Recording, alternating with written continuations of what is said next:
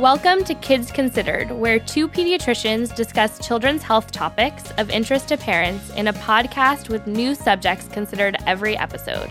I'm Dr. Lena Vanderlist. And I'm Dr. Dean Blumberg. And we're both pediatricians at UC Davis Children's Hospital in Sacramento, California.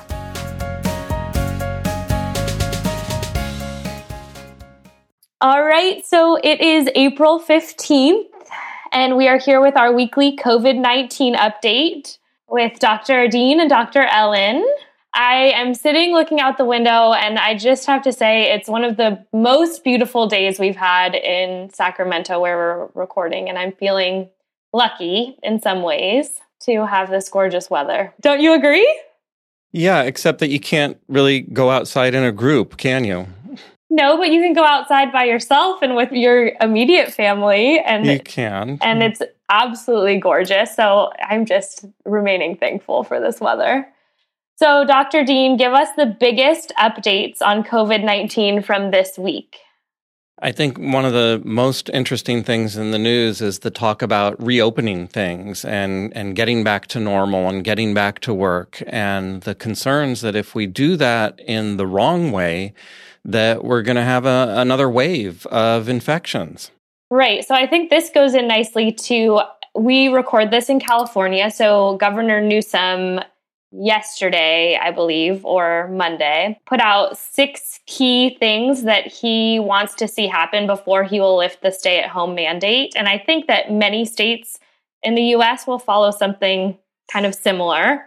And so let's talk a little bit about those things that he wants to see. So he wants to be able to monitor and track potential cases. Mm-hmm.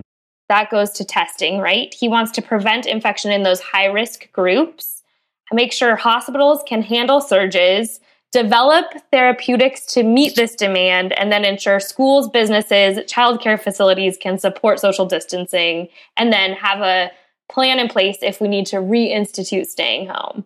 Those are a lot of things. So you really feel like we're getting close to that? Well, I think we need to think about those things. We need to approach this in a very organized manner and let the public health, the data, and the science drive these decisions. Um, and I think it's also a positive sign that instead of just the states individually making these decisions that you'll see several states in the West and in the Northeast banding together, realizing that we don't live in isolation, that people do travel between the states, and so that we really need to have a coordinated, um, coordinated response um, depending on local circumstances. Yeah, I see. I, I got you. But there's some people like in the media, some people are saying 2022, but that seems insane. So you don't think that's correct, do you? Well, what that is, is it's based on the percent of the population that is infected. And if we really want to keep hospital capacity available for potential surges, then we need to have a certain level of the population either immune or the continued social isolation. So, one of the theories is that if we reinstituted and relaxed, if we had a series of waves of um, the social distancing, um, that it might be until 2022 till we had enough of the population immune so that we wouldn't get widespread transmission. And of course, that's in the absence of any kind of prophylactic antiviral therapy or the development of a vaccine because we don't know when those are coming. Okay, so we are making some strides to monitor and do contact tracing and all of those types of things. So that's a benefit, but it doesn't sound like we have any clear endpoint still. Still no clear endpoint, but we do have increasing testing availability. And then we're going to have the serologic tests, the blood antibody tests, hopefully available um, soon. Yeah, that's great. So I want to go kind of quickly because there's been a few studies that came out that I think are important. We've talked before about the R naught, which is a indicator about how transmissible something is. And I know that you had mentioned that this R naught seems to have changed from when we first recorded to what we're knowing about COVID 19 now. Right. So the early days, what we had is the R naught was uh, suggested to be somewhere around two or three ish, meaning that every person that was infected in a naive population, which we basically are, um, we would get two or three other people infected. Of course, that's going to lead to continued transmission. So those were the early ones. This is the R naught, the basic reproductive number. But you can't really calculate that while an epidemic is ongoing. It's much more accurate to do this in retrospect. And so some researchers from Los Alamos National Laboratory in New Mexico had a, a really excellent publication that just came out. And they have a more sophisticated mathematical modeling approach and they suggest that in Wuhan, where this started, that the R naught is closer to six. And so that just makes a lot more sense when we look at the explosive nature of this epidemic. We knew it should be higher, and it didn't make sense, yeah, to, to be like two or three. Interesting. So, lots of new research coming out. One study that's made some news was saying that maybe the virus would travel longer than the six feet that we've been using and saying that maybe it has the potential to travel up to 13 feet. Yeah, so this is an interesting study, and I think um, it's been misrepresented in the media. It's a very small study, and they did air sampling. And the way they did the air sampling is they had these machines that would sample air 300 liters per minute. Now, you realize the average adult human breath uh, breathing is about five to eight liters per minute. Um, so this is like 30 times the volume of air. And um, they did this sampling in ICUs and wards that were taking care of infected patients. So this is not like in real life. Um, this is nothing that you would encounter in public or at the grocery store or anywhere else. So I think the danger has been overstated with those studies. So the lines of six feet of distancing at the grocery stores and everything is still appropriate and more studies to come, but we don't need to freak out and expand to 13 feet at this point. Right. You know, this is all probability. It's not like the virus travels three or six feet and then automatically it just like drops to the ground, right? This is all a matter of probability and concentration and all that. And sure, sometimes the virus could travel more than six feet, but these are reasonable recommendations to, to say a, a minimum of six feet distance. I gotcha. So you talked a little bit about the antibody test that's coming out and increased testing. Have we seen any recent changes to the testing algorithm where before we were like, no, only go if you're like really sick or you're in a high risk group? Are they loosening up on those? Are we saying, hey, we want to know even if your kid just has a little fever but is doing fine? Any changes to that? You know, it just depends where you are and what the testing availability is. So, for some areas that might have a high volume of tests available, they will test people who have mild symptoms. And in other areas, they're going to restrict that to try to um, test the most ill patients. So, it really just depends on local availability. Yeah, that makes sense. I also heard that the NIH is in planning to enroll 10,000 adults to do antibody testing on. And I was thinking that this would be really interesting to do a study like this in children because we think that a lot of them are asymptomatic or mild carriers. Any plans to do this that you've heard of or you see coming down the pipeline?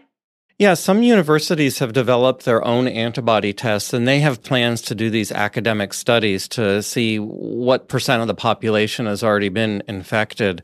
But these are tricky studies to do. They're very good to do um, on the large scale where you aggregate the data they're a little bit more difficult to um, interpret on an individual basis because if only you know four or five percent of the population say has been infected you can get these testing results that are inaccurate the false positives and false negatives can result so the individual tests may not be accurate but probably the aggregate data is good so, one really disturbing thing that I've seen come up in the news over the last few weeks is the racial disparities that are coming out during this pandemic. So, cities like New York and Chicago are reporting higher death rates among minorities from COVID 19. And I know that the Surgeon General said that it seems like it's just because people of color are maybe more likely to live in a densely packed area or multi generational housing. But is there anything that you've seen that can be done to help mitigate the spread in this community? Are there any other factors that's causing them to get more infected than other groups? Yeah, so we should just be clear about that. That this is not that certain races or ethnicities have any kind of genetic makeup that are different that make them more susceptible to infection or to severe disease. This really just reflects a societal issue that there are um, socioeconomic and healthcare disparities in general. And so overall living conditions are impacted where people who don't have as much money or economic prospects are um, more crowded together, which leads to increased transmission. We know that um, there are risk factors for health uh, among those who might have chronic diseases among mi- minorities, and they may not get care for these chronic diseases like hypertension, um, obesity, or diabetes. So these underlying structural societal issues really need to be addressed to um, take care of this. Right. So, as opposed to this being something that affects minorities more, it's more just unmasking the the disparities that we already have within a country, and we need to work on that once this is all over. So, we have three specific listener questions that were submitted this week. The first, um, talking again about masks. So, I know we've talked some about this saying that um, while it, it's sort of up to you, or depending on your jurisdiction where you live, if you are required to wear masks to go out of the house, it is not recommended that kids under two wear masks. So, why is this the age cutoff? Yeah. So the first thing to know about the wearing of the masks is it's not protecting you, it's protecting those around you. So the mask might capture any kind of droplet that you have, even if you're asymptomatic, so that you're not transmitting to others. So, so it's a good public health measure in terms of like being part of the collective society and decreasing potential transmission. Um, for children less than two, this the masks themselves can be a choking hazard, and also they may have difficulty breathing with the mask on. So if they do have difficulty breathing, they need to be able to take the mask off. And children less than two years of age may not reliably be able to remove the face masks. And if that can't happen, then they could they could suffocate, they could die. Yeah, so that's a good reason that anyone that is not developmentally mature enough to remove the mask themselves should not be wearing one. Right. It's sort of like well, when you're on a plane and you put on your oxygen, you know, your your oxygen before the child's. Right, right. Maybe. Exactly. right. Hopefully. Um, another question was talking about possible transmission from pets. Um, you know that I am a cat lover and have two cats. So I was a little concerned to hear that they may be carriers. What are your thoughts? What does the data show about this? Well, you know, being a dog person myself, like normally I would say just get rid of the cats, but um, I won't. I won't do that. okay, so this is um, many people saw in the news about Nadia, the tiger at the Bronx Zoo, who tested positive for uh, COVID nineteen, and yeah. there's been other reports of cats testing positive. Um, I've seen them from Belgium and from Hong Kong. I'm not sure where else but there is no scientific evidence that cats or other pets transmit to humans. So I'm not worried Hallelujah. about that. Hallelujah. right. Okay. I'm happy about that. Um, so we all know about the run on toilet paper and cleaning supplies, and now it's on to Clorox wipes. You know, any cleaning supplies. So, so one listener is asking, what are some suggestions for alternative cleaning? I know here I've been using like old rags and just like cleaning solution, like, and we don't have Clorox wipes, but that's been working fine. What have you been doing? Um, we've got the wipes because, because of course I've, you do because you've been stockpiling them for this very moment. Because I, I, they were on sale at a big, big box store, so we got a, a lot of them, and then we never used them till now. so, the, so they've just been sitting around until now. Oh, spoken like a infectious disease doctor. But for those of us who were not preparing for this moment their whole life, mm-hmm. what do we do? So soap and water works very well. So that, of course, that depends on the item that you're washing. And then the other thing that you can use is a dilute bleach solution. If, of course, you have bleach, because that's in short supply too, right? I was able to get some this morning, actually. Oh, that's great. So bleach works really well. So you take a third a cup bleach and you put that diluted in a gallon of, of water, and then you can use that to um, wipe off surfaces, and that works very well. You have to let it sit on the surfaces for up to 10 minutes and then wipe it off, uh, uh but it does work very well. Okay. Perfect. We're really excited to have Dr. Ellen back with us today. Hi, Dr. Ellen. Hi, thanks so much for having me. Of course. Last week we had some awesome instruction on distance learning and managing parenting while working from home. Um, but today we thought it would be really important to talk about how to talk to kids about coronavirus. Yeah, it's really important. So, what are some of the most common questions that you're hearing from kids?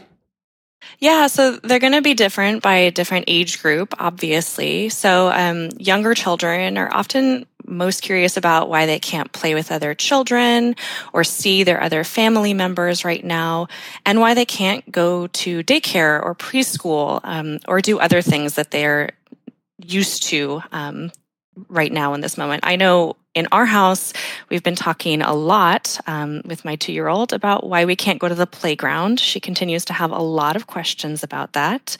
And then kids often also ask about why people are wearing masks, especially um, as we've talked about now that mask wearing is much more common in public.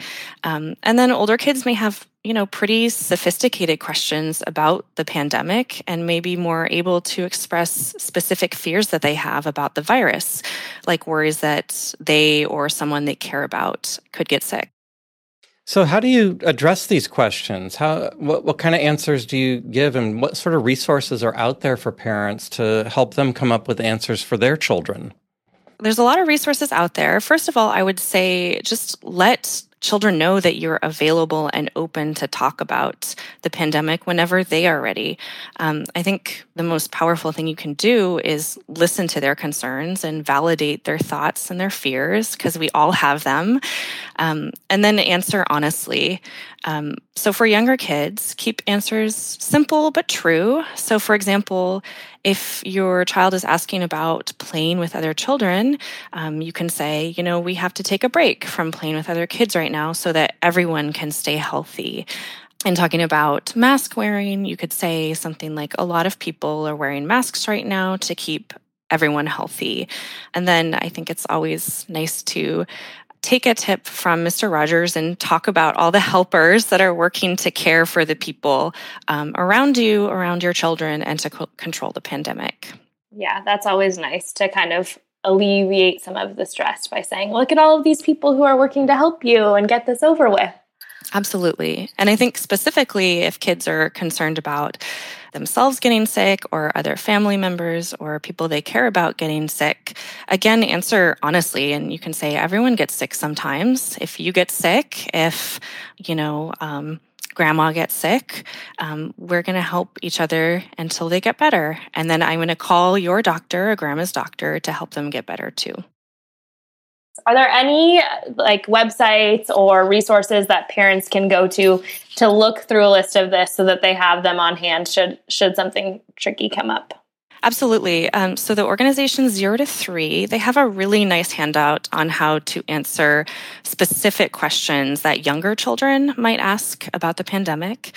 And then for older kids, NPR actually produced a really cool comic that answers a lot of questions about what COVID 19 is and what kids can do to protect themselves and others and helps them kind of understand their place in all this. Um, I love a good comic. Yeah, comics are great. Yeah. Those will be posted on our website. Um, so last week we had a question about a child with anxiety, and I know that a lot of kids and adults are struggling with anxiety during this. But specifically in our kids, we can see them acting out in different ways as opposed to like being able to talk about it with a partner or a loved one. They're going to be acting out throwing tantrums, fighting with their siblings. So, what tips do you have for parents to deal with this family stress in a productive way?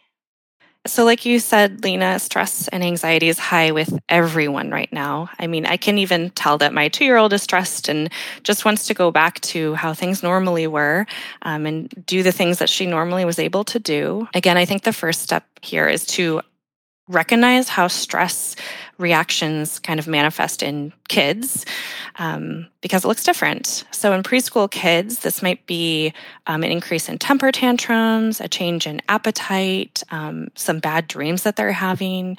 School aged kids, on the other hand, might be more forgetful, might be competing for parents' attention. They can also be more withdrawn.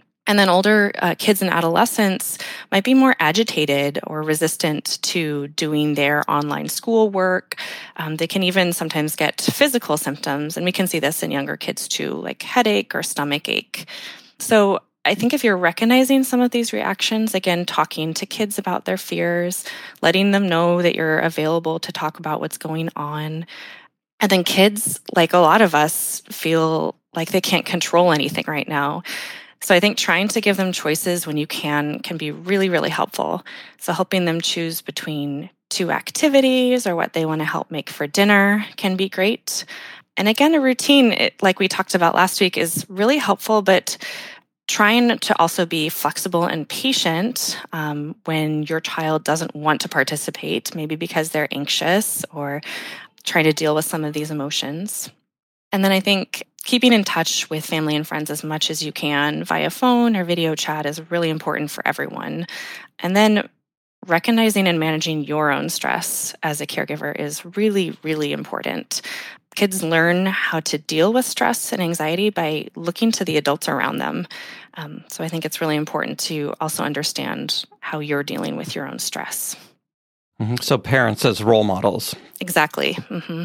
Yeah, so I'd also like to mention um, our colleagues' great podcast, EM Pulse, and that's doctors Julia Magana and Sarah Medeiros. Uh, um, they're uh, pediatric emergency medicine doctors at the UC Davis Department of Emergency Medicine, and they did a recent episode, Meditation in a Pandemic, that had a really nice guided meditation by Dr. Wendy Lau.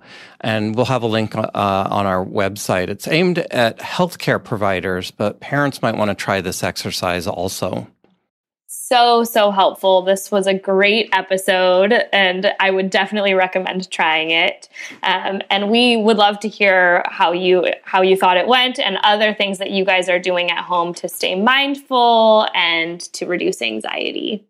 I'm glad that you brought up stress because we are seeing it a lot in our parents in clinic, and we have talked about practicing positive parenting when we've done our episode on discipline and a few other episodes.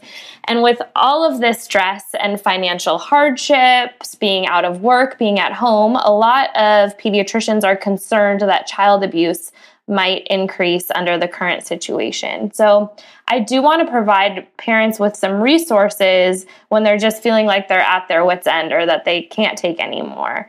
Anything that you can tell our parents about this?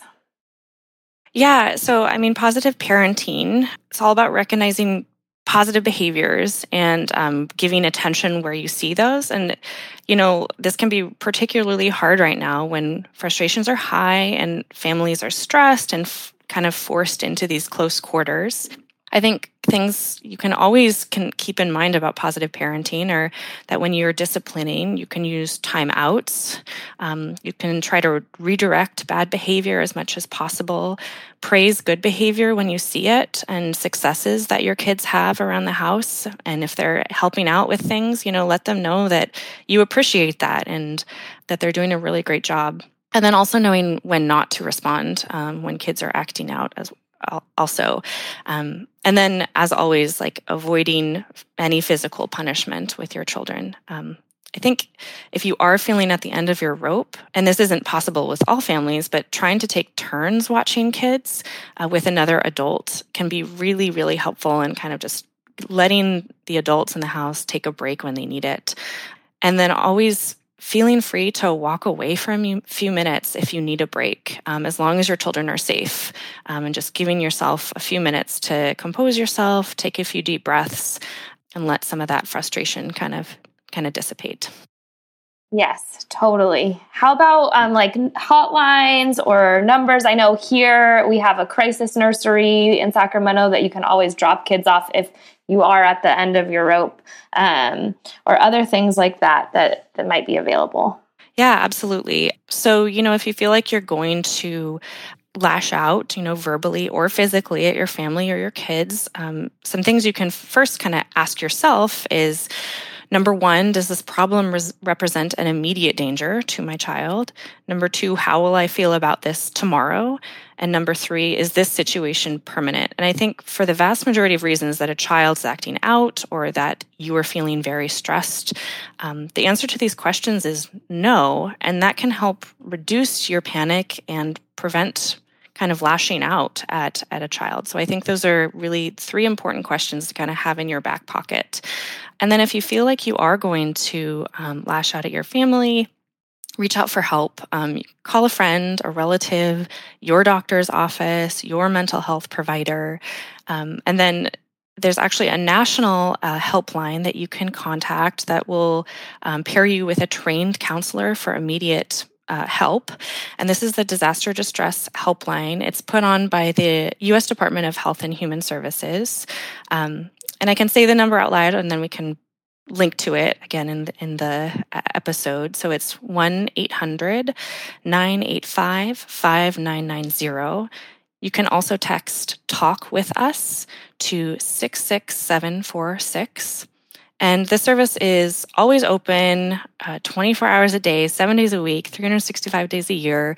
It's free. They have multilingual um, providers and it's confidential as well. So I think that's a really important number for caregivers to have. Yeah, for everyone to have on hand for sure. Thank you for sharing that with us. Yeah, and if parents want more um, tips on discipline, um, we did a podcast on that a while ago, um, so they can listen to our Discipline Do's and Don'ts podcast.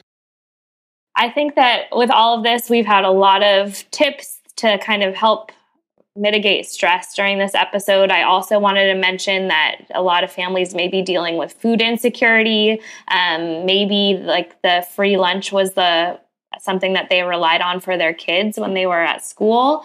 And so every state should be dealing with this in their own way. Here in California, we there are still ways to get free lunch. Um, there's an app that you can download called CA California Meals for Kids, and it will put all of the local areas that are providing free lunch for families on that app. I know just within my neighborhood, there's like five different spots, and there's different hours that you can go. And luckily, here we've responded by increasing the supplemental nutrition assistance program, CalFresh. Um, so all families for April and May will be getting more money um, for purchasing food. But again, if you're if this is an issue for you, please reach out to us and we can provide you with more resources.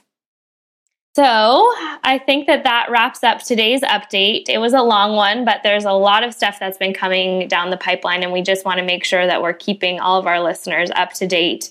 And please, as always, continue to send us your questions, and we will work to post them and reply during this, the COVID 19 pandemic. Yeah, whatever questions you have, please send them to us and we're happy to address them. And we're also happy to say that we don't know the answer if we don't know the answer. Definitely. So we'll catch you next week. Thanks for listening. That wraps up this episode of Kids Considered. You can find more information on our website, kidsconsidered.ucdavis.edu. Follow us on Twitter at Kids Considered and Instagram at Kids Considered. If you have feedback on this show or topics you would like us to discuss in the future, we would love to hear from you. Please call us. Our number is 916 915 3388. Or email us at kidsconsidered at gmail.com. Please rate us on iTunes or wherever you subscribe to your podcasts. Thank you for listening, and we hope you will join us for our next podcast. Kids Considered is sponsored by UC Davis Children's Hospital.